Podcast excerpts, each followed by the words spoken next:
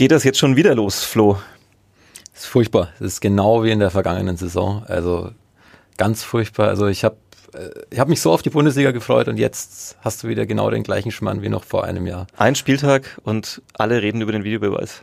Ich, ich will, ich wollte, ich habe mir eigentlich vorgenommen, in diesem Jahr niemand drüber reden zu wollen. Aber es ging am Freitag ja schon los im Bayern-Spiel ein Thema. Ich glaube, Bela Reti hat es ja auch in seinem Kommentar gesagt. Alle werden über den Videobeweis reden. Und jetzt sitzen wir beide wieder da, reden wieder über den Videobeweis. Dabei müssen wir viel eher über Bela Reti reden, aber äh, da bleibt gar keine Zeit, weil wir über den Videobeweis reden. weigere mich über Bela, Bela Reti zu reden. ja, es war äh, schrecklich. Ähm, alle Trainer haben gefühlt, äh, mussten dazu was sagen am Wochenende. Alle wurden befragt, alle Spieler. Keiner hat mehr eigentlich über Fußball geredet, sondern nur noch über äh, dieses Videospiel, was am Rande des Feldes oder in Köln in diesem ominösen Keller stattgefunden hat und gespielt wurde. Ist das eigentlich wirklich ein Keller? Ich habe das noch nie recherchiert. Sitzen die wirklich im Keller in Köln oder äh, sitzen die im Hochhaus irgendwo? Also ich gehe davon aus, dass sie in einem Keller sitzen. Also die Entscheidungen könnten aus einem Keller kommen, so ah. wie sie getätigt wurden. Vielleicht ja. fehlt das Tageslicht einfach oder ein bisschen die Frischluft. Ja, ja, hat man manchmal den Eindruck. Ich glaube, jetzt ist ja Wolfgang Stark, saß ja, war ja der Hauptverantwortliche am Wochenende, war ja auch schon sehr in der Kritik ja, es ist eine ganz, ein ganz furchtbarer Auftakt in die Bundesliga-Saison wieder gewesen. Michael Kölner hat es ja, glaube ich, als Humbug bezeichnet.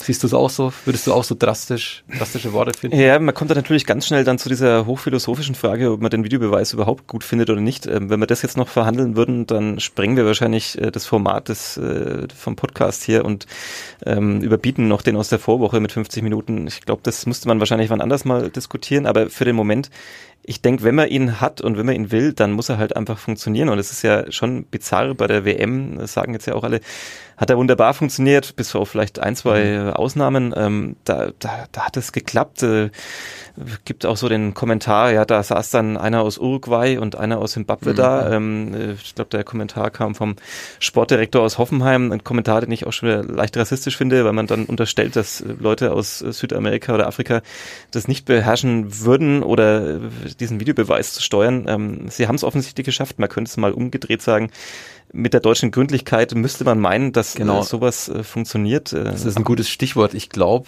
tatsächlich, ich habe es gestern, glaube ich, auch bei Vontora ging es genau in, ein, in, die ähnliche Richtung. Ähm, wir Deutschen wollen zu perfekt sein. Wir Deutschen wollen es zu gründlich machen. Deswegen, ich glaube, allein am Samstag und am Freitag kam zwölfmal der Videobeweis zum Einsatz oder kam, ich glaube, in Köln, in diesem ominösen Keller, gibt es dann wohl so einen Red Button, auf den dann der Schiedsrichter drückt und dann ähm, kommst du dann quasi mit dem Referee auf dem Spielfeld in Kontakt. Und ich glaube, zwölfmal haben sie den eingesetzt. Ja, das ist viel. Das ist ja Wahnsinn. Also das äh, ist dann mehr als einmal pro Spiel logischerweise. Ähm, und ja, vor allem, wenn er zum Einsatz kommt, äh, wie? Also man hat ja wirklich das Spiel Wolfsburg gegen Schalke war, glaube ich, an Skurrilität nicht mehr zu überbieten, dass dann da eine richtige Entscheidung wird mhm. wieder zurückgenommen, eine falsche wird übersehen. Ähm, und so schaukelt sich das hoch und natürlich kriegen das ja dann letztendlich auch die Spieler mit. Also ähm, dadurch, dass man inzwischen ja auch dann zwischen der Bank und äh, oben von der Tribüne Funkkontakt hat, äh, man hat die Halbzeitpause, wo das dann mhm. inzwischen jeder schon gesehen hat äh, am Bildschirm, ähm, dann kriegen die Spieler mit, sie wurden jetzt da zweimal benachteiligt. Ähm, das macht sich vielleicht beim nächsten Zweikampf dann wieder bemerkbar. Also ähm, so spielt sich das irgendwie hoch und der Sinn davon, die Schiedsrichter ja irgendwie aus der Kritik zu nehmen und, und zu entlasten und irgendwie in Schutz zu nehmen, der ist ja das Gegenteilige passiert ja. Also sie sind Aber ja noch ich, umstritten. Ich glaube, das sind die Schiedsrichter ja genau selbst schuld oder verantwortlich dafür. Also gerade durch diesen häufigen Einsatz auch, der da reinkommt. Also ich nehme jetzt mal die Szene am Freitag, Müller, der angeschossen wird, der sich wegdreht, der den Arm angelegt hat kann man sicher, wenn der Schiedsrichter gepfiffen hätte, wenn er Handspiel wirklich sofort wahrgenommen hätte und dann auch sofort auf Freistoß entschieden hätte. Kann man so sehen. Kann man aber auch als Tor sehen, wie es der Schiri ja gesehen hat. Also es war keine klare Fehlentscheidung. Und ähm, warum muss da der Videoassistent, Assistent, kein Videoschiedsrichter, warum muss er eingreifen? Ja, das äh, wird es wahrscheinlich zu klären äh, gelten in der nächsten Zeit. Äh, ich denke mal, dass der DFB und die Liga sich da Gedanken drüber machen werden, wie sie das besser in den Griff bekommen, ähm, denn es ist ja schon bizarr, wenn es die FIFA hinbekommt, die in anderen Lebensbereichen ja schon mhm. durchaus nicht alles so hinbekommt, wie man sich das vielleicht äh, wünschen und erwarten würde, ähm, dann muss es doch eigentlich auch in Deutschland äh, funktionieren. Das war jetzt der erste Spieltag, vielleicht äh, läuft es ja in den nächsten Wochen besser, man darf ja trotzdem noch Hoffnung haben, ja. ähm, auch wenn es dazu gerade wenig anders gibt. Ähm, Flo, ähm, ist hier im Studio und äh, wir wollen deswegen, weil du ja hier auch Online-Redakteur bist bei nordbayern.de, wollen wir eine neue Kategorie einführen in unseren schönen äh, Podcast hier. Äh, in der ersten Folge hatten wir den noch nicht, aber jetzt ist es, finde ich, Zeit dafür, dass wir das einführen. Ähm, du also hast ja einen Namen ausgedacht, oder? Für diese ich habe mir einen Namen ausgedacht und ich kann eins vorweg sagen, es ist nicht der Videobeweis. Also es ist er wird nicht eingeführt bei den Sitzplatz Ultras. Zum Glück. Aber er wird äh, also ich fange jetzt einfach mal an, wie der Name heißt. Es ist der Man of the Nets, beziehungsweise in dieser Woche Woman of the Nets. Und da haben wir Christina Rann, sie ist Moderatorin gefunden und sie hat tatsächlich was zum Videobeweis getwittert. Und sie hat einen neuen Hashtag eingeführt, der heißt Videobeweis Fußballer.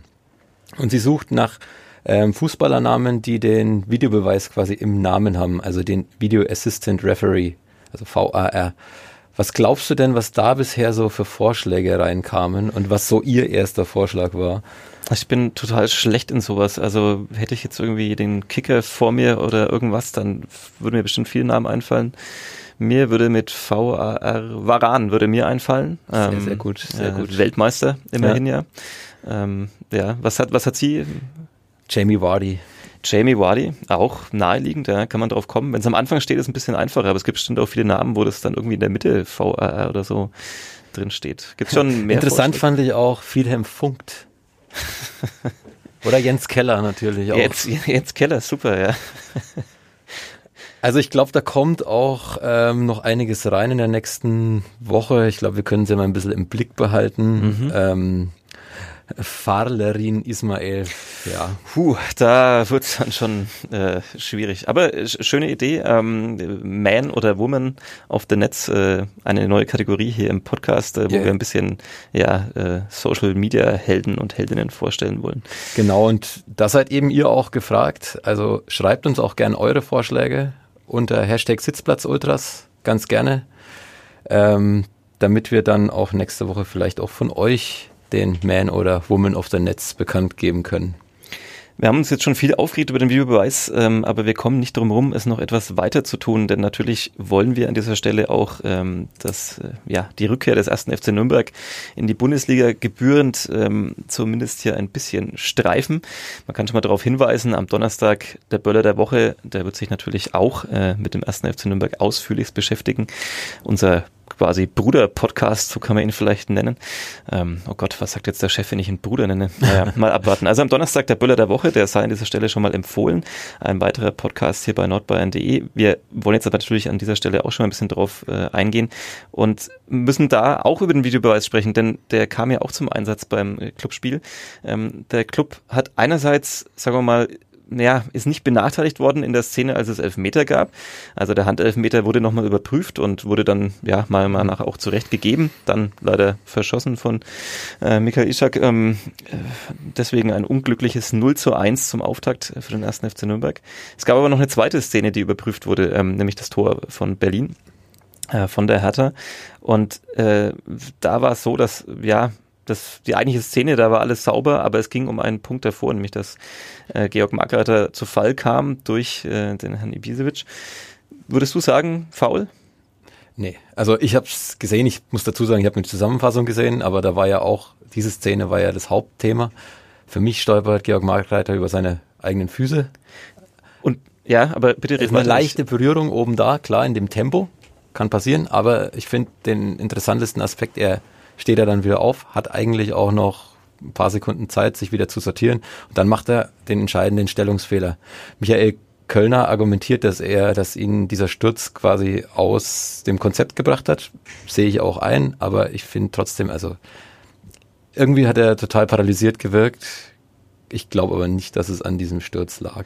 Ich würde da sofort widersprechen. Ähm, und zwar, weil Georg Magretter ja auch und Michael Kölner auch zu Recht meiner Meinung nach sagen, dass das einen natürlich rausbringt. Also natürlich hatte er danach Zeit, sich wieder aufzurappeln, ähm, sich wieder in Stellung zu bringen. Ähm, klar, er sieht da nicht super gut aus.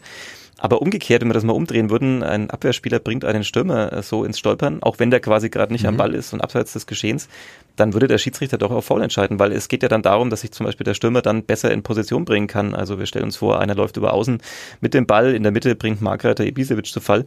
Ähm, dann wäre das auch ein klarer Freistoß. Und äh, die Berührung ist leicht, je nachdem, wie man auch die Zeitlupe mhm. sieht. Am Ende sieht es tatsächlich ein bisschen so aus, als würde er über seine eigenen Füße stolpern, aber ich glaube, vorher ist eine Berührung da, die ihn dann zu Fall bringt. Und äh, natürlich macht es was mit einem aus, wenn man da gerade fällt, wenn man aus dem Tritt ist, wenn man aus dem mhm. Tempo raus ist, dass man sich dann vielleicht nicht Klar. mehr so positioniert, wie es ist. Und das sind Interessante finde ich auch, dass glaube ich ja, so wenn ich die, die, die Interviews mit Markreiter richtig verstanden habe, dann hat er da mit dem Schiedsrichter darüber gesprochen und der hat dann auch das Argument gebracht, er hätte ja genügend Zeit gehabt, sich danach wieder richtig hinzustellen. Nur ein Foul ist ja ein Foul. Also ähm, entweder. Die Frage ist aber, war es überhaupt ein Foul? Also ich sage, es ist die, das ist die Grundsatzfrage. Also es ja. ist auch ganz schwierig. Und da sind wir wieder an dem Punkt, war es eine klare Fehlentscheidung da kann man natürlich dann sagen, ohne den Videobeweis wäre es einfach ignoriert worden und mhm. es wäre weitergespielt worden, dann müsste man wahrscheinlich gar nicht drüber diskutieren. Ich finde aber, wenn man sich's anschaut, dann hätte man da vielleicht dann im Nachhinein das Tor aberkennen müssen. Aber ja, es ist auch wieder ein Grenzfall. Wir sehen es ja, wir haben mhm. jetzt da schon auch zwei Meinungen. Wahrscheinlich, wenn wir noch ein paar Leute fragen, kriegt man dazu fünf Meinungen zu dem, mhm. zu dieser einen Szene und äh, so geht's halt ständig und äh, es wäre wahrscheinlich irgendwie gut, wenn man äh, auf absehbare Zeit eine Lösung findet, dass man eben nicht mehr 20 Meinungen zu einer Szene haben kann, sondern dann im besten Fall nur noch eine und ähm, die hat dann auch der Schiedsrichter und äh, entscheidet dann dementsprechend. Den interessantesten Fakt an dieser Szene fand ich aber Tim Leibold eigentlich, weil der macht er eigentlich auf der Außenbahn den entscheidenden Fehler. Absolut, also rein sportlich ja. war das der Fehler. Wäre ja. das nicht passiert, wäre auch das Tor nicht passiert. Aber wie hat Lothar Matthäus so schön gesagt, wäre, wäre Fahrradkette. Exakt, so ist es. Ähm, viele Konjunktivs ähm, bei dieser ganzen Angelegenheit. Ähm, Hans Böller hat heute in seinem Text in den Nürnberger Nachrichten geschrieben oder die Überschrift lautet ein bisschen traurig, ein bisschen wütend, ein bisschen stolz. So kann man, glaube ich, ganz gut diesen ersten Auftritt des ersten FC Nürnberg äh, nach seiner Rückkehr in die Bundesliga zusammenfassen. Einerseits ähm, wirklich gut, ja nicht nur mitgehalten, ich finde über weite Strecken auch sogar die bessere Mannschaft. Ähm, durchaus was unternommen, sehr aktiv, nicht nur einfach verteidigt und auf Konter gewartet, aber es fehlt halt, ähm, ja, um mal wieder einen schönen dieser zahlreichen militärischen Begriffe zu bringen, die immer noch im Fußballvokabular unterwegs sind. Es fehlt etwas die Durchschlagkraft äh, beim ersten FC Nürnberg. Es fehlt ein bisschen der Punch, wie es Michael Kölner manchmal sagt, äh, nach vorne. Deswegen leider kein Tor. Klar, die große Chance mit dem Elfmeter zum Ausgleich leider nicht genutzt, aber trotzdem wir können das vielleicht einfach als sehr ordentlichen Auftritt ähm, zusammenfassen. Ich glaube, Kubo hat eine ganz anständige Leistung gezeigt. Also was ich in den Zusammenschnitten gesehen habe, also fand ich wirklich stark. Also hat ein bisschen ja. auch an Kiyotake erinnert, fand ich, mit dem Zug zum Tor. Nur der, deutlich robuster, ja. weil Kiyotake hätte niemals seinen Trainer mit äh, ja. fremder Mithilfe umgegrätscht. Ähm, Puh, das, das wäre ihm nicht passiert. Ganz schöner Sturz. Ganz schöner Sturz. Ähm, aber dass Michael Kölner so gelenkig. Ja, alle sind wieder aufgestanden. Ich hatte da auch äh, wirklich Befürchtungen, als ich es live gesehen habe, dass es da äh, zu schweren Verletzungen kommen. Wo war der könnte. Videobeweis da? Wo war da der Videobeweis und ähm, ja, warum wurde da niemand vom Platz gestellt? Ähm, ja, müssen wir noch was zum ersten FC Nürnberg sagen oder überlassen wir das dann einfach Hans Böller, der das in aller Ruhe dann tun wird, nochmal?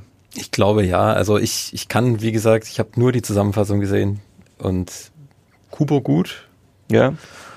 Ja, Vielleicht ja nicht der letzte Zugang beim ersten FC Nürnberg, aber darauf kommen wir dann später noch in dieser Folge der Sitzplatz Ultras.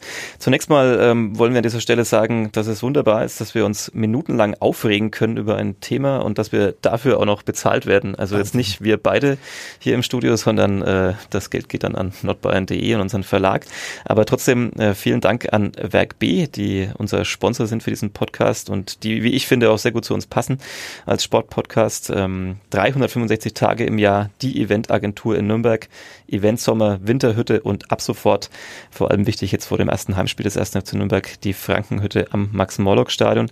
Ähm, wer Werk B vielleicht noch nicht kennt, die organisieren unter anderem auch das Volleyball, das Beachvolleyball-Turnier am Hauptmarkt, äh, das Public Viewing am Flughafen, also viele Sportthemen, die auch irgendwie uns immer streifen. Wir machen Nürnberg noch schöner, ist ihr Slogan. Darüber wurde in der Vergangenheit äh, schon herzhaft gestritten, ob das Beachvolleyball-Turnier zum Beispiel den Hauptmarkt wirklich schöner machen, äh, schöner macht. Ich finde, dass äh, Werk B auf jeden Fall Nürnberg aufregender macht und äh, bin froh, dass ich an dieser Stelle jetzt nicht irgendwie über äh, ja, Matratzen oder Angelbedarf irgendwie den bewerben muss. Wobei ich sagen muss, ich bin da relativ schmerzfrei. Offen, Wenn wir Geld bekommen dafür, Geld bekommen, dann, gerne. Also dann äh, werben wir auch für Angelbedarf. Ähm, also hätte der, auch was. Hätte auch was, ja. Ähm, vielleicht, ja, Ultras, Ult, ja, Sitzplatz Ultras ja. sind vielleicht auch für Angeln irgendwann mal interessant. Das stimmt. Ja. Sitzplatz Angel Ultras. Sportangeln, wie es der Name schon sagt, wird von manchen ja auch als Sport momentan noch nach Hashtags, aber vielleicht in Zukunft, ja, schauen wir mal. Wir schauen mal. Wir sind auf jeden Fall vor, einen Sponsor zu haben und ähm, ja, Jetzt, nachdem wir uns aufgeregt haben, äh, wollen wir natürlich auch noch ein bisschen erzählen, über was wir heute noch in dieser zweiten Folge hier sprechen wollen. Wir wollen uns, nachdem das Transferfenster im Fußball am Freitag schließt, wollen wir dann ausführlich noch über den Transfermarkt und über Transfers überhaupt sprechen. Nicht nur im Fußball, auch in anderen Sportarten. Wir werden auch kurz zum HC Erlangen, zu den Handballern und zu den Ice Tigers kommen. Zunächst aber jetzt mal wie immer erst äh, GEMA-freie Musik und die kommt von den wunderbaren The Johnny Comet aus Nürnberg. Sitzplatz Ultras. Der Sportpodcast von nordbayern.de.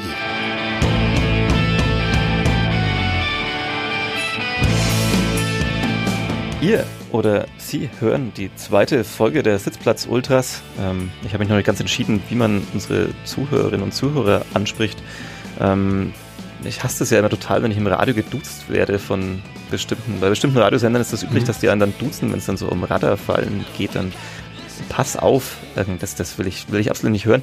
Deswegen bin ich selber auch noch unentschlossen, wie wir unsere Hörerinnen hier und Hörer ansprechen oder ob, das, ob man das einfach gar nicht macht in einem Podcast. Vielleicht ignoriert man das auch, dass es ein paar als, Zuhörer gibt. Als Onliner plädiere ich fürs Du, weil mhm. man in der Online-Welt ja immer mit dem Du unterwegs ist.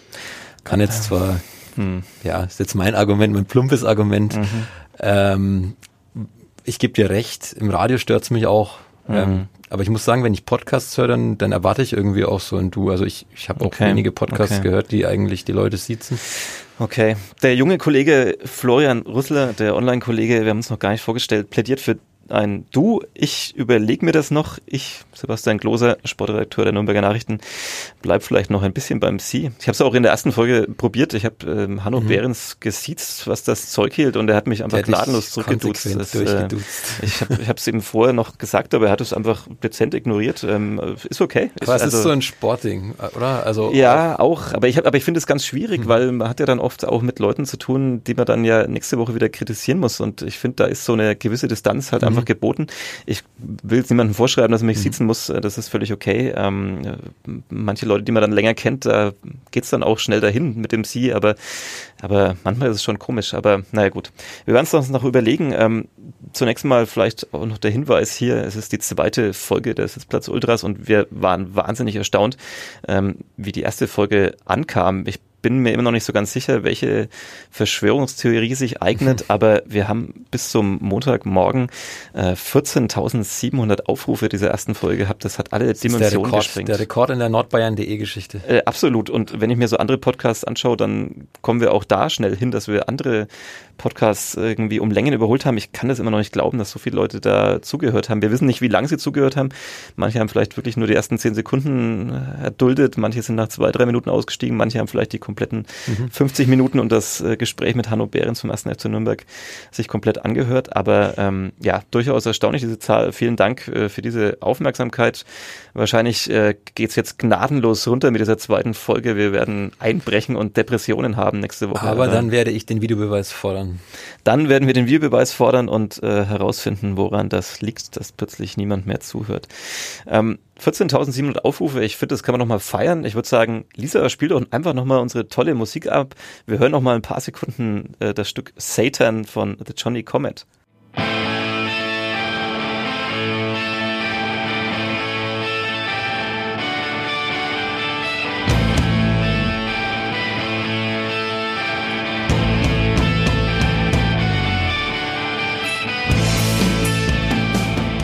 Wunderbar, ist doch schön. Toll. Musik also feiert sich doch gleich ein bisschen einfach, besser. Also Wir haben jetzt auch die Champagnerflaschen hier schon rumstehen. Ja, also, man hat das äh, Knallen der Korken nicht gehört. Ja, weil die Musik da war. Ja, und weil dieses Studio so gut gedämmt ist und der Sound hier so wunderbar ist. Na gut, äh, lass uns äh, zum Thema kommen, zum Hauptthema äh, dieses Podcasts, ähm, dieser zweiten Folge. Ähm, du hast es ausgewählt, du hast mich drauf gebracht, du hast gesagt, ähm, hey, am Freitag schließt der Transfermarkt, äh, mhm. da könnten wir drauf eingehen. Also lass uns ein bisschen über Transfers reden und weil dieser äh, Sportpodcast ja nicht nur sich um Fußball drehen soll, werden wir auch ein bisschen andere Sportarten streifen, wie es denn da so mit Transfers ist. Also in diesem Sommer, ja, ähm, Cristiano Ronaldo wahrscheinlich der größte Transfer, ähm, der aufregendste von Real Madrid zu Juventus Turin. Aber ich finde im Vergleich zum vergangenen Jahr zu Neymar ist er erstaunlich still Peanuts. abgelaufen. Peanuts. Ja, Peanuts, ja. ja das ist, das ist auch ganz schlimm, finde ich. Man stumpft ab. Also ich, ich stumpfe total ab, wenn ich mir diese Summen anschaue. Letztes Jahr 222 Millionen. Ja. Jetzt waren es, glaube ich, knapp über 100. Ich habe jetzt die genaue Zahl nicht im Kopf. Ja. Ähm, ich finde es irgendwie, ja, traurig. Ja, ähm, ja, traurig ist vielleicht das richtige Wort. Ähm, es, ja, mir fällt da gar nichts mehr zu ein. Also gerade bei Neymar und gerade dann noch im Kontext von diesem Verein, der dann wiederum aus Katar im Prinzip mhm. mehr oder weniger finanziert wird, wenn man dann noch die ganzen politischen Verstrickungen mit reingerechnet hat, die sind jetzt bei Cristiano Ronaldo und seinem Transfer zu Juventus Turin, die kann man ein bisschen ausklammern, die sind da nicht so ganz groß. Mhm. Wobei es da auch interessant war, die äh, Fiat-Mitarbeiter haben ja. gestreikt in ihrem Werk, äh, weil sie sich gedacht haben, okay, so viel Geld wird ausgegeben für einen Fußballer äh, und wie viel Geld habe ich am Ende des Monats Monats ähm, oder in der Mitte des Monats auf meinem Konto, das ich überwiesen bekomme. Also ja, es sprengt jede Dimension. Kein normaler Mensch kann das mehr greifen, ähm, was da an Summen äh, ja, ausgegeben wird. Aber so ist der Fußball, so ist der Markt. Aber hast du dich mit dem Ronaldo-Transfer mal ein bisschen genauer befasst, die Hintergründe, die steuerlichen Gründe vor allem? Das ist natürlich auch das sehr interessant. Ich, ähm brutal Geschichte. Es ist auch ein bisschen untergegangen, finde ich. Ähm, es ist ja wohl so, dass es vor einem Jahr in Italien eine neue Regelung gab, äh, eine steuerrechtliche Regelung und dass äh, Spieler ihre Bildrechtseinnahmen aus dem Ausland einmal im Jahr für 100.000 Euro pauschal abgeben können. Also auch Peanuts für für Ronaldo Peanuts. Ja, ja. Also Wahnsinn. Also normalerweise, er hat ja verschiedene, Cristiano Ronaldo verschiedene Unternehmen, die seine äh, Bildrechte vermarkten und die sparen sich dann natürlich ein Heidengeld. Ja, das dann wiederum auch indirekt wahrscheinlich auf seinem genau. Konto landen wird. Ähm, generell die spanischen Steuerbehörden haben ja auch die letzten Jahre ähm, mhm. relativ, relativ aktiv versucht, äh, ihn mal vor Gericht zu bringen. Ähm, das war wahrscheinlich auch nicht ganz zufällig, dass er jetzt da dann irgendwann die Schnauze voll hatte. Und ja, er hat ja eine zweijährige hat, Bewährungsstrafe, er ist ja verurteilt worden. Ja, also. äh, hat sich gedacht, jetzt reicht's hier, jetzt äh, wechsle ich mal über die Grenze und äh, habe ein bisschen mehr Ruhe. Ich habe schon darauf gewartet, dass Messi vielleicht auch noch irgendwie äh, die Flucht ergreift, aber der zieht das jetzt anscheinend durch. Der ist seinem FC Barcelona mhm. so verpflichtet, dass... Seinen äh, Pep kommt irgendwann mal um die Ecke und will seinen verlorenen Sohn wieder zurückholen. Das wäre natürlich dann wahrscheinlich der Transfer des vielleicht nächsten oder übernächsten Sommers. Mhm. Wer weiß, vielleicht, ja, interessant. Ansonsten, ja, schaue ich dann da auch gar nicht mehr so hin. Also mir völlig egal, ob dann da in der Premier League wieder, die ja die, das meiste Geld inzwischen ausgeben mhm. können, auch durch ihre Einnahmen, durch die Fernsehgelder. Also mich wundert da gar nichts mehr, dass dann plötzlich durchschnittliche Zweitligaspieler aus Deutschland für mhm. äh, Millionensummen irgendwo hin transferiert werden, ähm, dann vielleicht auch schnell wieder fallen gelassen werden und verschwinden in der Versenkung. Das ist alles, äh, das ist nicht mehr mein Fußball. Ja, meine auch nochmal. Ja. Und trotzdem schauen wir wieder, ja, wie die Dummen am Wochenende. Ähnlich wie bei dem Videobeweis. Im Endeffekt trägt uns alles auf und wir schauen trotzdem noch den ja. Fußball, weil wir ihn auch irgendwie auch lieben. Also es ist, ja, es ist auch so eine Geschichte. Ähm, was ich gerne noch mit dir besprechen wollte, ähm, es ist ja so, in England ist seit dem 9. August das Transferfenster mhm. geschlossen. Und jetzt hat man sich in Deutschland natürlich erhofft, dass es, dass wir dann hier vielleicht die tollen Transfers dann noch tätigen können, weil wir noch bis zum 31. Ähm, das Transferfenster offen haben. Findest du, dass diese Regelung was gebracht hat? Ja, bislang finde ich, hat sich es nicht so ausgezahlt. Also man hat jetzt nicht das Gefühl, dass seitdem in England das Transferfenster zu ist, dass jetzt hier dann tagtäglich wahnsinnig irgendwie Spieler gekauft werden. Der erste FC Nürnberg sucht, wie wir vermuten, auch bestimmt noch den ein oder anderen und wird vielleicht nochmal in dieser letzten Woche des Transferfensters tätig. Ähm, um Bornemann hat es ja auch immer angekündigt, dass mhm. man genau das ausnutzen möchte. Ja, zwei Namen sind, glaube ich, auch immer noch in der Diskussion oder waren es zumindest lange. Ob sie aktuell noch eine Rolle spielen, weiß ich nicht. Ja, also ich habe vorhin mal ein bisschen durchgegoogelt, Und ähm, das sind immer noch die beiden Namen Branimir Gotha von Eintracht Frankfurt und Dario Lescano vom FC Ingolstadt. Ein weiterer ist noch ein, ein Youngster vom VfB Stuttgart, der Ötchan. Da war ja auch, wurde ja bei uns auch schon spekuliert. Ja. Aber Youngster hat jetzt der erste FC Nürnberg eigentlich genug. Wenn, dann geht es wahrscheinlich genau. darum, jetzt gerade jemanden mit etwas Erfahrung zu finden und einen, wo man wirklich gleich weiß, der kann in der Bundesliga gleich helfen, der macht die Mannschaft wirklich besser. Zwei Neuzugänge standen jetzt in der Startelf am, am Samstag gegen Berlin, was einerseits für die Mannschaft spricht, die mhm. letzte Saison diesen Ausstieg geschafft hat, andererseits eben dafür, dass ja schlichtweg auch nicht so viel Geld da ist, um jetzt äh, wahnsinnige Transfers zu tätigen, ähm, die den Verein und die Mannschaft besser machen. Ähm, ja, wir lassen uns da mal überraschen, was vielleicht noch passiert in den letzten Tagen. Ich gehe schon davon aus, dass noch was passiert. Und bei den anderen Vereinen muss man mal gucken, die ein bisschen besser alimentiert sind, ob die nochmal irgendwie zugreifen und vielleicht frustrierte Spieler aus England. Ähm. Ja, bei den Bayern wird es auch interessant, nach der Verletzung von Coman. Was machen sie da? Also es war immer mal der, der Name Martial immer im Gespräch von Manchester. Ähm, und heute habe ich ganz aktuell gelesen, Boateng im Tausch mit Julian Draxler wäre noch eine Möglichkeit. Okay, das hätte man sich auch nicht gedacht vor ein, zwei Jahren, ja. dass so ein Tausch mal stattfinden würde. Ja, also ist interessant. Ähm, wir können ja vielleicht mal nächste Woche zusammenrechnen, wie viele Millionen dann nochmal in dieser letzten Woche ausgegeben wurden. Vielleicht sind es ja auch gar nicht so viel. Vielleicht täuscht Apropos man sich Millionen, da, da habe ich mir noch eine Zahl aufgeschrieben. Ähm, ich habe die beiden Startelf-Marktwerte zwischen Hertha und dem Club mal verglichen.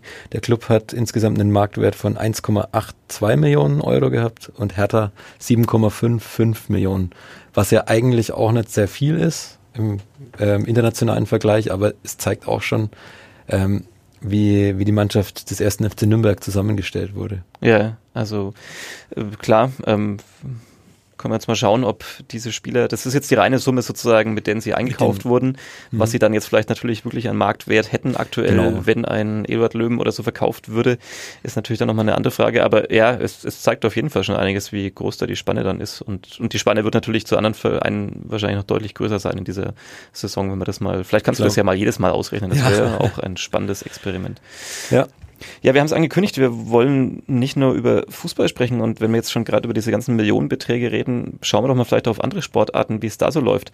Ähm, wie ist es denn in der Tischtennis-Landesliga? Werden da äh, Ablösesummen gezahlt? Bist du da vorbereitet? Du wolltest dich doch auf die Tischtennis-Landesliga Ja, die Tischtennis-Landesliga, ähm, ja, ist ganz interessant. Man hat da eine andere Währung eingeführt. Mhm. Also es, es wird da mit Bitcoins bezahlt? Oder? In Bierkästen wird bezahlt. In Bierkästen, okay. nein, ähm, nein, ganz ernsthafte Tischtennis-Landesliga hoffe ich jetzt einfach mal darauf, dass da noch keine Ablösesummen gezahlt werden und wahrscheinlich wird da auch kein Gehalt gezahlt, könnte ich mir jetzt mal vorstellen. Ähm, wie ist es zum Beispiel im Basketball? Da ist es ja auch so, also Fußball hat man ja oft auch wirklich dann gleich Verträge für drei, manchmal sogar vier Jahre ähm, oder wenigstens zwei Jahre. Basketball zum Beispiel ist es ähm, ja, bis vor ein paar Jahren eigentlich völlig unüblich gewesen, langfristige Verträge auszustellen. Die gehen dann eigentlich fast immer nur über eine Saison. Ist auch bei sehr vielen Spielen immer noch so, ähm, weil man einfach, ja, sich schlichtweg gucken will, ob man da sich immer neu orientieren muss nach der Saison.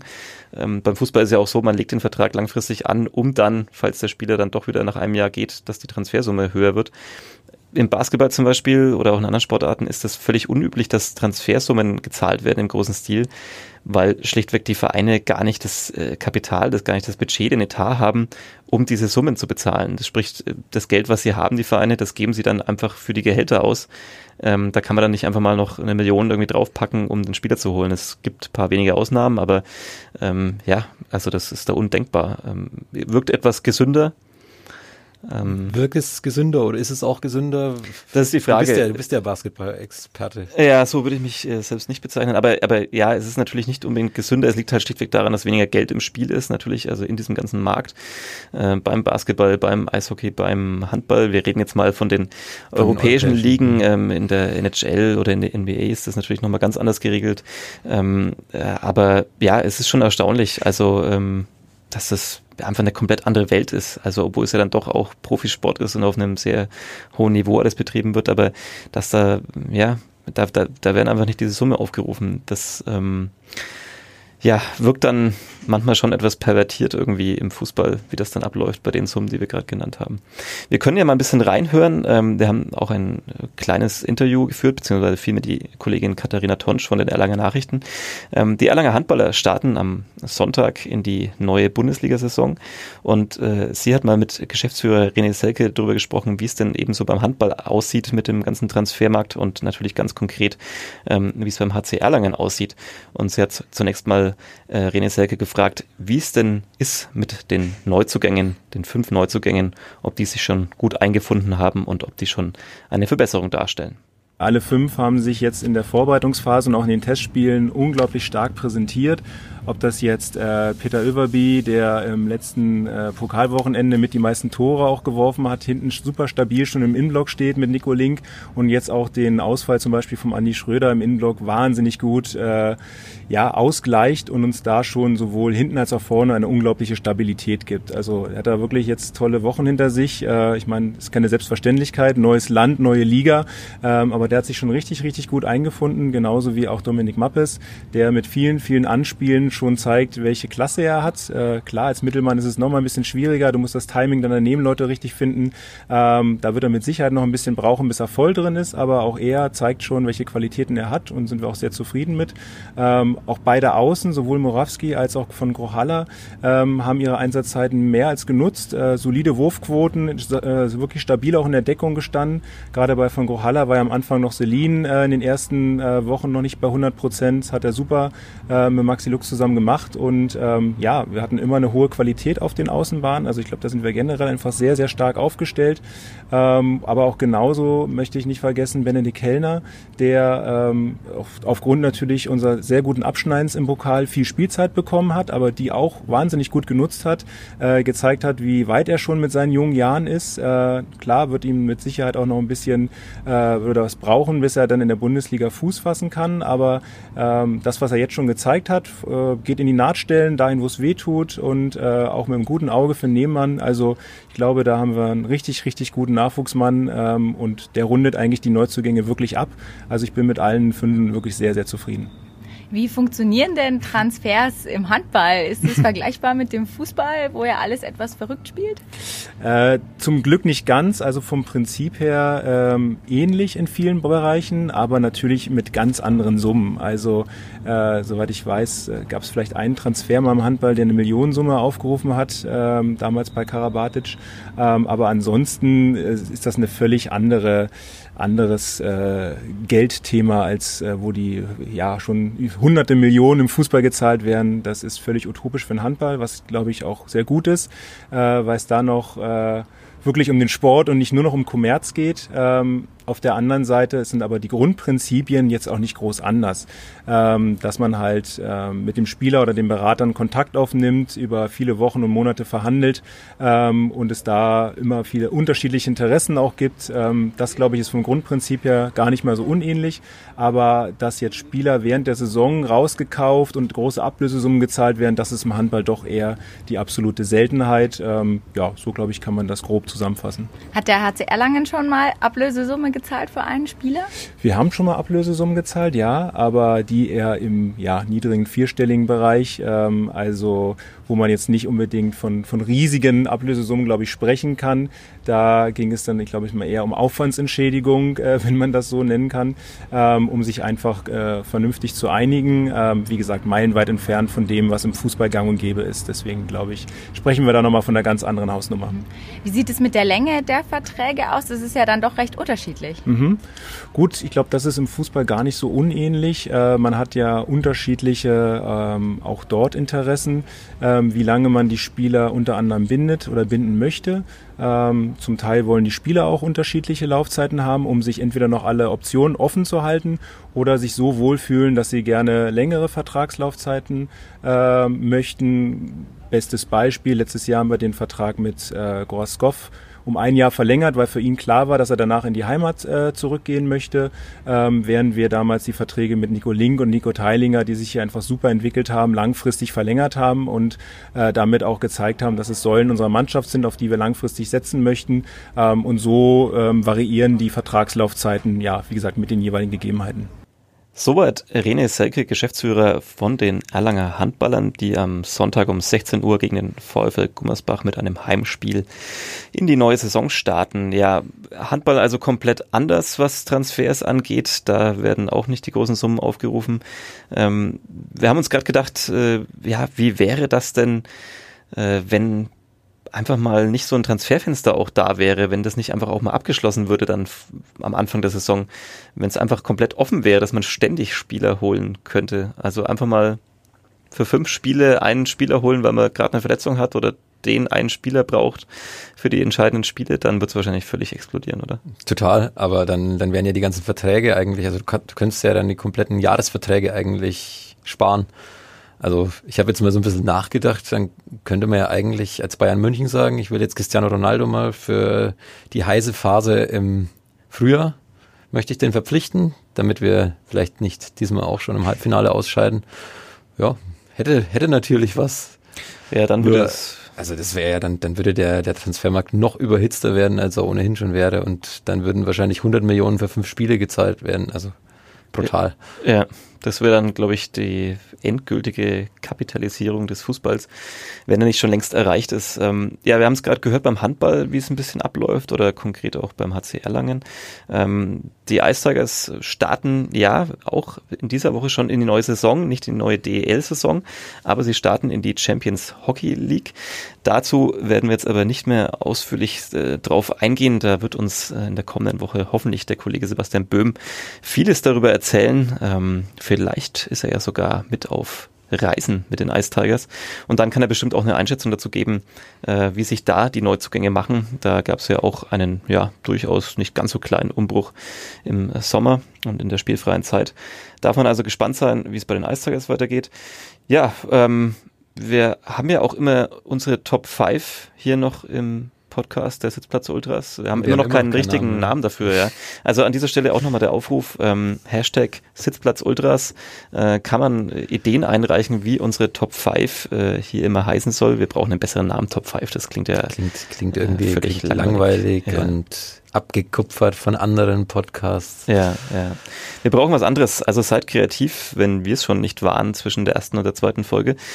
Hashtag Sitzplatz Ultras. Und wenn ihr Fragen habt, zum Beispiel oder Themen, die wir aufgreifen sollen, dann gerne auch unter dem Hashtag Frag die Ultras. Ähm, vielleicht fühlen sich dann auch ein paar andere Leute angesprochen, aber wir äh, tun es dann auf jeden Fall. Äh, vielen Dank dafür, für die Beteiligung schon mal im Voraus. Ja, ähm, die Top 5 hast du natürlich passend zu dem Thema Transfermarkt zusammengesucht. Was waren so für dich die ja, spektakulärsten oder abgefahrensten? Also ich habe so eine kleine Mischung gemacht, so aus emotional und, und rational, würde ich sagen. Ähm, ich habe auf Platz 5 Andy Möller genommen, der ich glaube, es war Ende der 90er, Anfang der 2000er Jahre von äh, Schalke, äh, umgekehrt, von, von Dortmund zu Schalke gewechselt ist, was ja undenkbar war, also dass es so einen Transfer geben wird und also es war ja eine Wahnsinnsaufregung, also und dann auch noch eine Person, die er eh schon polarisiert hat, zuweilen. Genau, genau. Also wenn man sich an die Schwalbe einst erinnert, ähm, also das war schon ein Transfer, der schon für sehr große Aufregung gesorgt hat. Wie hast du den damals wahrgenommen? Boah, ich weiß nur, ich erinnere mich, jetzt wird's wieder anekdotisch und hoffe, dass wir jetzt nicht irgendwie tausende Zuhörer verlieren.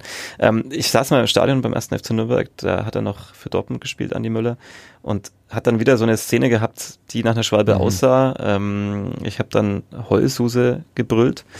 Äh, war da ja noch sehr jung, da brüllt man sowas. Ähm, ich saß neben einer Frau aus Dortmund im Dortmund-Trikot, die mich dann sehr böse angeschaut hat und fast schon geknurrt hat. Und wenige Sekunden später rief dann die ganze Nordkurve Heulsuse Möller im mhm. Stadionchor sozusagen. Ein Ultra damals schon. Ja, da fühlte ich mich dann durchaus bestätigt. Also so habe ich Andi Möller wahrgenommen. Ansonsten natürlich einer der Helden der EM äh, 1996. Also ich finde auch äh, die Tatsache, dass es genau Andi Möller war, der den Verein gewechselt hat. Das, der hatte, hat er noch als Person polarisiert er einfach schon, dass er dann ausgerechnet zu Schalke geht, der auch, finde ich, als Typ gar nicht zu Schalke passt. Aber ja, ja, ja. auf jeden Fall eine interessante Persönlichkeit. Ähm, auch eine interessante Persönlichkeit auf Platz 4, Luis Figo, mhm. der ja noch einen krasseren Schritt damals vollzogen hat und von ähm, äh, Barca zu Real gewechselt ist. War das die Nummer, wo dann der Schweinskopf genau, auf dem Platz da lag? wollte ja. ich auch drauf eingehen. Ja. Also die Szene habe ich immer noch im Kopf, als Luis Figo zur Ecke antritt und auf einmal dieser Kopf auf dem Spielfeld landet. Das sagt viel über die Stadionkontrollen in Spanien aus, zumindest damals in der Zeit, ähm, was man da so mit reinnehmen konnte. Also äh, ist ja immer eine beliebte Diskussion unter Ultras unter anderem, wie, wie kommt die Pyrotechnik ins Stadion? Da gibt es ja die verschiedensten Möglichkeiten. Ähm, da fallen mir jetzt auch ein paar ein, auf die ich nicht eingehen möchte, aber wie ein Schweinskopf dann ins Stadion kommt, unbemerkt. Ja, stell dir das mal vor, wie soll das gehen? Hat er den unter der Jackentasche gehabt? Vielleicht dick gepolstert, ähm, vielleicht hat er sich er als auf dem Kopf äh, gehabt, irgendwie verkleidet ja, als Schwein, ich weiß das Ja, also äh, wäre interessant, ähm, wie das ablief. Genau, dann auf Platz drei habe ich Hasan Salihamidzic von Hamburg nach München damals gewechselt. Ich kann mich noch dran erinnern, es war ein sehr ähm, unscheinbarer Transfer damals. Also viele in München haben sich gefragt, ja, was wollt ihr denn mit dem? Er war, glaube ich, Anfang 20 oder 20 genau. Ähm, und war ja dann, hat er eine brutal gute Karriere auch in München dann vollzogen, war ja auch dann ein Gesicht des Vereins, ähm, auch maßgeblich am Champions League Erfolg 2001 beteiligt. Und ist jetzt wieder ein Gesicht. Genau, des ist jetzt eben wieder da. Natürlich auch ein Spielertyp, der polarisiert bei anderen Vereinen. Ja, Ja, ob er der so wirklich starke Mann ist, äh, habe ich noch nicht ganz begriffen. jetzt Also, in seiner jetzigen Funktion. in seiner jetzigen Funktion, ja. ich glaube, er, dass er hinter den Kulissen schon viel Arbeit gerade, was das Teambuilding angeht, schon vollzieht. Aber seine Außendarstellung könnte natürlich besser sein. Also er wird da auch, finde ich, von Rummenigge und Hoeneß immer ein bisschen so vorgeschickt und soll so die unbequemen Antworten immer geben. Und das kann er einfach noch nicht. Da ist er, glaube ich, noch nicht so weit. Nee, er gibt eigentlich dann immer die gleichen abwaschbaren Antworten. So beobachte ich das genau, und, aus der man hat auch Ferne. den Eindruck, er, er- fühlt sich da nicht wohl in dieser Situation. Ja, ein Kämpfer auf dem Platz, aber neben dem Platz äh, Man sieht ja auch, wenn, Typ wenn, man, wenn, man ihn, wenn man ihn beobachtet, wie er auf der Bank sitzt, äh, könnte man ihm das Trikot noch anziehen. Das stimmt, er wirkt äh, relativ fit noch und vor allem, wenn er dann mal aus dem Sitz äh, quasi Ja. aufsteht und raussprintet, wenn es dann zum vierten Offiziellen geht, um auch eine Entscheidung zu kritisieren oder so, wirkt auf jeden Fall, könnte noch immer auf der Außenbahn. ja, er wurde, glaube ich, am Freitag auch wieder von, von Nico Kovac beruhigt. Also ja, sagt schon einiges. erstaunlich, erstaunlich. Über, über Top ihn. 2, oder? Top 2, jetzt kommt die Top 2. Claudio Pizarro in all seinen Facetten. Ja, Wahnsinn. Der ist eigentlich bei jedem Transfermarkt eigentlich immer auf dem Transfermarkt gefühlt, oder? Seit Ja, 20 also, Jahren. Ich glaube, er war, hat fünfmal bei Werder Bremen jetzt unterschrieben. Ähm, das ist schon krass. Also er ist 39, fünfmal bei Werder Bremen, dann war er noch bei Köln, bei Bayern. Jetzt ist er wieder bei Werder. Und wenn man das Spiel am Wochenende gesehen hat, er hat ja doch wieder für, für Unruhe im 16er gesorgt. Ja, vielleicht, vielleicht auch mal ein künftiges Thema ist für die Sitzplatz Ultras. Ähm, wie, wie lang kann man so Profisport betreiben? In welchen Sportarten? Oh und, ja. und nimmt das vielleicht auch zu? Also ich meine, früher hätte man es gesagt, na gut, da ging es dann auch schon ein bisschen länger. 39 war dann aber vielleicht eher so das Alter von einem Torhüter noch maximal, aber auf dem Feld. Ähm, schon erstaunlich. Also, aber ich glaube, das war es jetzt dann auch. Er hat ja, also ich glaube, nochmal ist er nicht auf dem Transfermarkt. Schauen wir mal, also Noriaki Kasai im Skispringen hat angekündigt, dass er bei den nächsten Winterspielen noch Ja, aber ich glaube, bei dem ist es schon irgendwie durch, da, da spielt Alter gar keine Rolle mehr. Der springt einfach halt dann auch mit 80 noch und so. Das ist einfach aufgelöst. Forever. Young, ja. Ja, Also. ja, der hat dann, der hat, also bei dem gibt's keine Grenze mehr. Ja. Jetzt kommt meine Nummer eins, liegt auch daran, weil es immer einer meiner Lieblingsspieler war. Einfach, ich, so, ich, ich mag den spanischen Fußball, muss ich dazu sagen. Und da war Raúl einfach immer ein Spieler, den habe ich gern gesehen. Und dass er dann in die Bundesliga kommt und dann auch noch nach Schalke kommt, das war, glaube ich, für, für den deutschen Fußball schon eine schöne Geschichte. Weil Es, es macht einfach Spaß, ihm zuzusehen. Absolut. Also mir bleibt da immer dieses eine Tor äh, in Erinnerung, als er, ich glaube, es war gegen Köln, mit diesem Lupfer. Ja, ich hätte jetzt auch, ich hätte nichts anderes sagen können, nur der Lupfer, den, den habe ich noch zu Raoul irgendwie in seiner Ja. Zeit in Deutschland im Kopf. Erstaunlich, dass man dann manches so punktuell abspeichert. Also Das- es, es war auch, wir haben ja auch über Wunschtransfers im Vorfeld geredet und das war auch immer so einer, da habe ich mir gewünscht, dass der in die Bundesliga wechselt. Vielleicht nicht unbedingt zu Schalke, aber egal, Hauptsache Bundesliga. Ja, du kannst dich früher oder später kannst du dich schon noch outen, in welchem Verein du sie Vielleicht, hältst. vielleicht hört man es auch raus. Für, für ganz, ganz vielleicht. Aber vielleicht kommen wir noch im Laufe der Zeit darauf. Ja. Ja, schön. Schöne Top 5. Ähm, wir haben uns auch noch überlegt, ob wir die vielleicht die skurrilsten Transfers nennen. Da gibt's ja auch wunderbare Geschichten. Aber das nächste Transferfenster kommt äh, bestimmt und nicht nur bestimmt, sondern auf jeden Fall. Insofern. Außerdem wollten wir eigentlich die Kandidaten hergefaxt bekommen, aber unser Faxgerät hat leider Das stimmt, unser Faxgerät, äh, das ist ja das einzige Mittel, mit dem wir überhaupt mit der Außenwelt kommunizieren hier. Ja. Ähm, also ihr könnt uns Twitter. auch ein Fax schicken, wenn ihr irgendwelche Gerne mit Hashtag. Ja, genau ja. mit Hashtag, ja. damit wir auch wissen, um was es geht. Ja, Sitzplatz Ultras, äh, Fax, Fax den Sitzplatz Ultras mit diesem Hashtag könnt ihr euch beliebt machen bei ja. uns. Ähm, allerdings müssen wir jetzt dazu auch die Faxnummer durchgeben, aber die ist uns jetzt komischerweise gerade entfallen. Ja, aber schreibt uns auf Instagram vielleicht, dann können wir auch die Faxnummer durchgeben. Ja, gerne, gerne. So macht man das heutzutage. Ja, Twitter, Facebook, Instagram, nordbayern.de, die Nürnberger Nachrichten, NN Online, alles ist möglich. Ihr könnt mit uns kommunizieren und äh, wir werden im besten Fall sogar antworten oder hier bei den Sitzplatz-Ultras drauf eingehen. Schön, ich glaube, wir haben wieder alle Grenzen gesprengt, rein zeitlich. Äh, wir wollten uns heute eigentlich ein bisschen kürzer fassen, ist ja. uns vielleicht nicht ganz gelungen. Macht aber nichts. Für alle diejenigen, die es geschafft haben, durchzuhalten bis zum Ende, vielen Dank dafür. Ansonsten melden wir uns natürlich wieder auch am kommenden Montag mit dem nächsten Podcast hier, mit dem Sportpodcast von nordbayern.de. Ähm, dann hoffentlich mit dem Thema Ice Tigers, die auf Reisen gehen, auf europäische Reisen. Ich würde gerne noch eine Prognose wagen. Ah, ich dachte, du willst jemanden grüßen, ich, dachte ich. Ja, ich grüße auch natürlich die ganze Redaktion, die uns ja. natürlich bestimmt zuhören schön, wird. Ähm, eine Prognose, wir werden wahrscheinlich auch in der nächsten Woche wieder über den Videobeweis reden. Könnte sein. Dann könnte vielleicht der Kollege Böhm mal erklären, wie es beim Eishockey ist. Da gibt es den Videobeweis ja. auch schon ein bisschen Und der länger. funktioniert. Und er funktioniert, erstaunlicherweise. Erstaunlich, ja. ja. obwohl die Sportart noch ein bisschen schneller ist äh, als Fußball. Zumindest das Spielgerät fliegt, fliegt ja. deutlich schneller über das Eis. Ja, interessant. Ähm, vielleicht dann ja ein kleiner Vergleich. Vielleicht habe ich jetzt aber auch schon zu viel versprochen. Vielleicht will der Sebastian Böhm überhaupt nicht über Videobeweis reden. Vielleicht ist er des Themas auch schon überdrüssig und müde.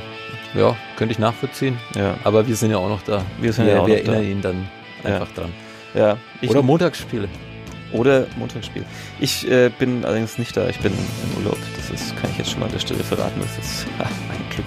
Der nächste Podcast geht an mir vorbei, aber ich werde mir natürlich anhören, da wo ich bin. Ich nicht, wo ich bin. Ähm, ja, dann war's das. Folge 2, Sitzplatz Ultras. Florian Rüssler und Sebastian Gloser sagen Danke fürs Zuhören. Macht's gut. Servus. Bis zum nächsten Mal.